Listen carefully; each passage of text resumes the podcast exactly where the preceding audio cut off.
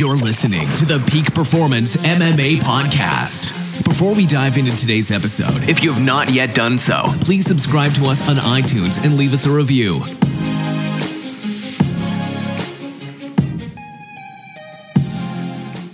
Welcome to the Peak Performance Mixed Martial Arts Show. Today, my guest is Dondi Morgan, and it's a cool thing to have him on episode one since he was my first student uh, back in 2003 when I first started Peak Performance. So, uh, welcome to the show, Dondi. Well, thank you, sir. Thanks for asking me to be here. All right.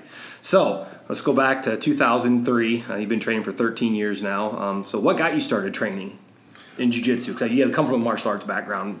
Uh, yeah, I come from a martial arts background and uh, American karate back, background. I've got a third degree black belt in American karate, but uh, found out about jujitsu back when uh, Royce Gracie was submitting everybody in UFC, uh, but I don't even remember when that was.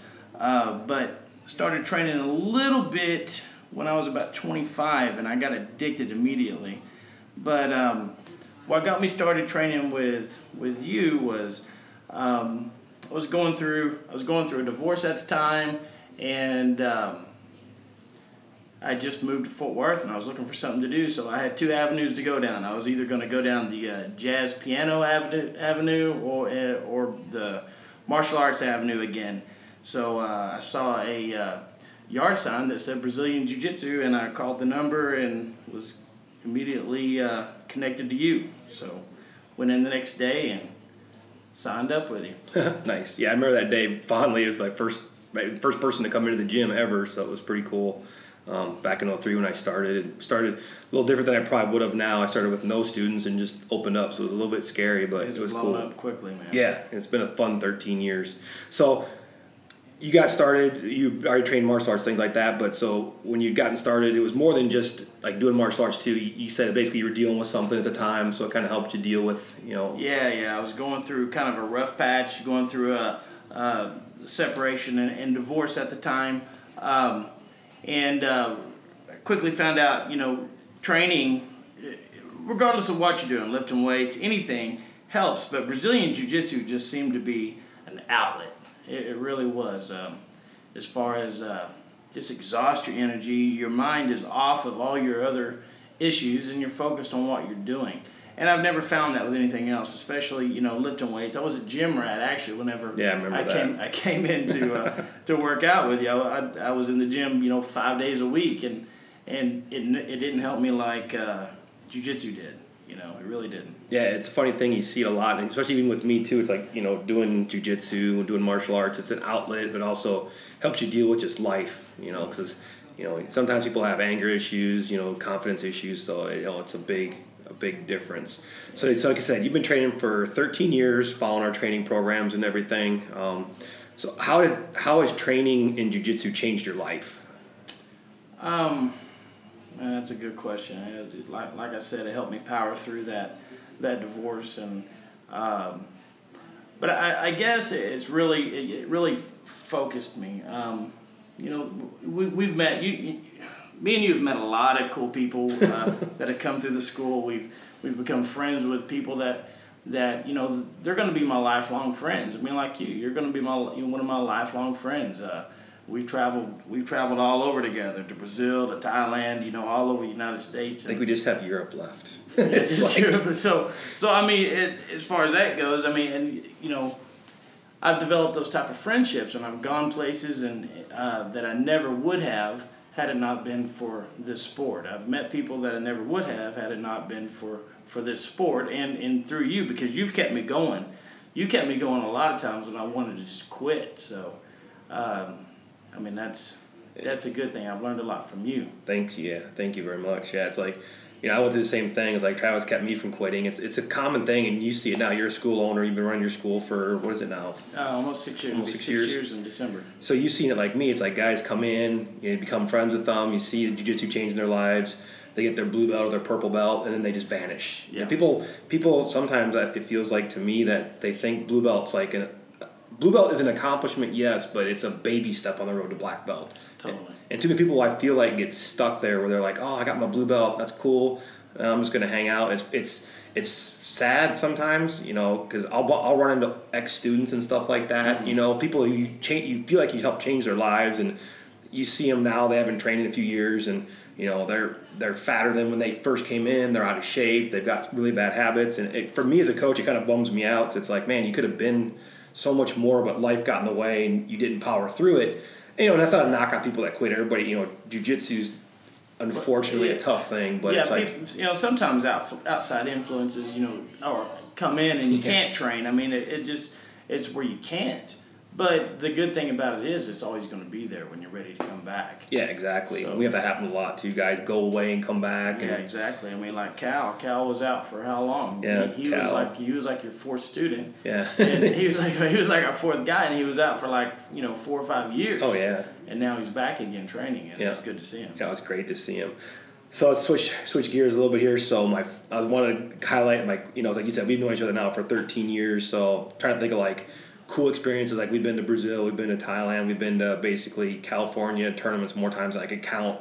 But I was trying to think of, like my favorite um, memory of like of you and training stuff like that, and I would have to say I had to think a lot, but I'd say my favorite memory is the Copa do Mundo in Rio when we were in Brazil. We had that big group that went down there. and, Yeah, yeah. You know, it was like I was cutting weight and I was dying because I typical was way too heavy, but it was fun.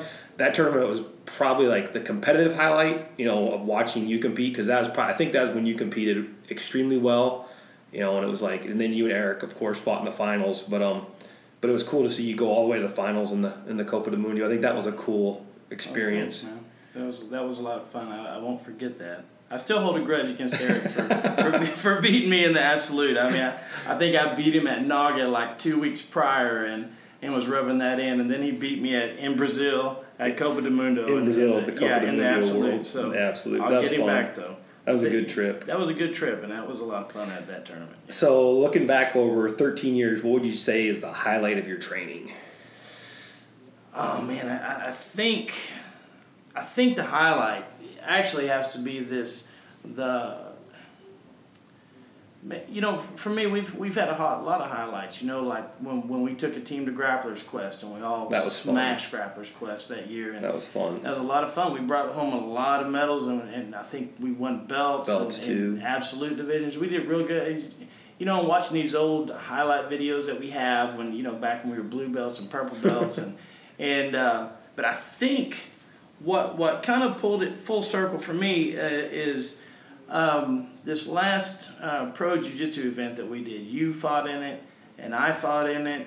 Juan fought in it. You know, he's a black belt through you. Um, it just was cool that that coming, you know, from you know 13 years ago to where we're fighting on a on a, a stage like that, and it, it was a cool deal for me. And Now, um, being able to compete with you guys, my team, and then now this next one coming up, I've got one of my students uh, competing in the thing. So.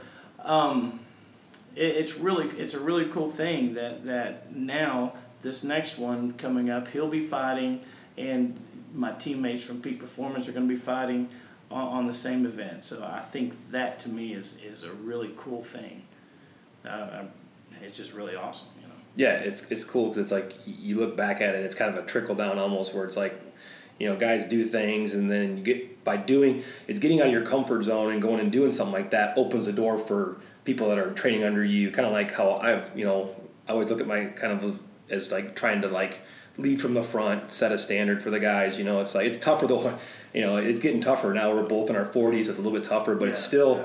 you know you you know not you got to you got to set the standard sometimes and open doors for your guys. you well know. that that's one thing that you know not to not to be blowing smoke up your up your tail end or anything but but that's one thing with you that you always have done you know. You you put in the extra work you go the extra mile you you go you go to places to, to better yourself and and um, that's always been an example for me. So when I when I see you do that it makes me think well that's what I need to be doing as well.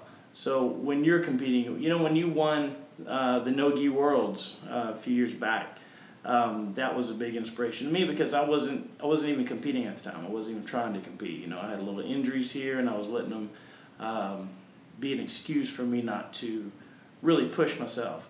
And then when I see you pushing yourself through stuff and going down and, and competing and, and winning, it, it was an inspiration to me. Um, I watch how you run your business. I watch how you you know you work with your uh, students and your staff, and it's always an example for me to follow, and um, I appreciate that from you. Man, thank you. You know, that means a lot. You know, it's like going back to 13 years ago when I had no students. So it's like, it's fun, you know, to, to build something. And it's even cooler. Like, you, you know, it's fun for me to build stuff, but it's cool to see my guys, you know, I consider you guys all my guys and girls, but it's like to go and doing your own thing and building your, your business, your gym, your students, because it's all just a continuation. You know, it's like, it all started with the, you know, started with, you know, Royce winning, winning the Ultimate Fighter. That armbar Yeah. got us all fired Yeah. up and everything just kind of builds from there. But um, yeah, this was cool. I had a good time. Um, it's kind of a cool first episode. So we'll be doing this, um, the Peak Performance Show. So once again, thanks for being on the All show, man, Thanks for asking me, man. I appreciate Um, it. And everybody out there, you know, keep training hard, keep having fun. You're gonna have ups and downs in the training, but you know, just keep powering through it because I promise you, the the more you go out of your comfort zone, the better the results are. Don't so, quit. Yeah, don't quit. Keep doing it. Um, but in closing, if you got any value from this episode and you know somebody else that would get value from it as well, please share it with them. Um, have them like us on, follow us on iTunes and subscribe uh, so you can get automatic updates when we drop new episodes. So with that being said, have a great day. You're listening to the Peak Performance MMA Podcast.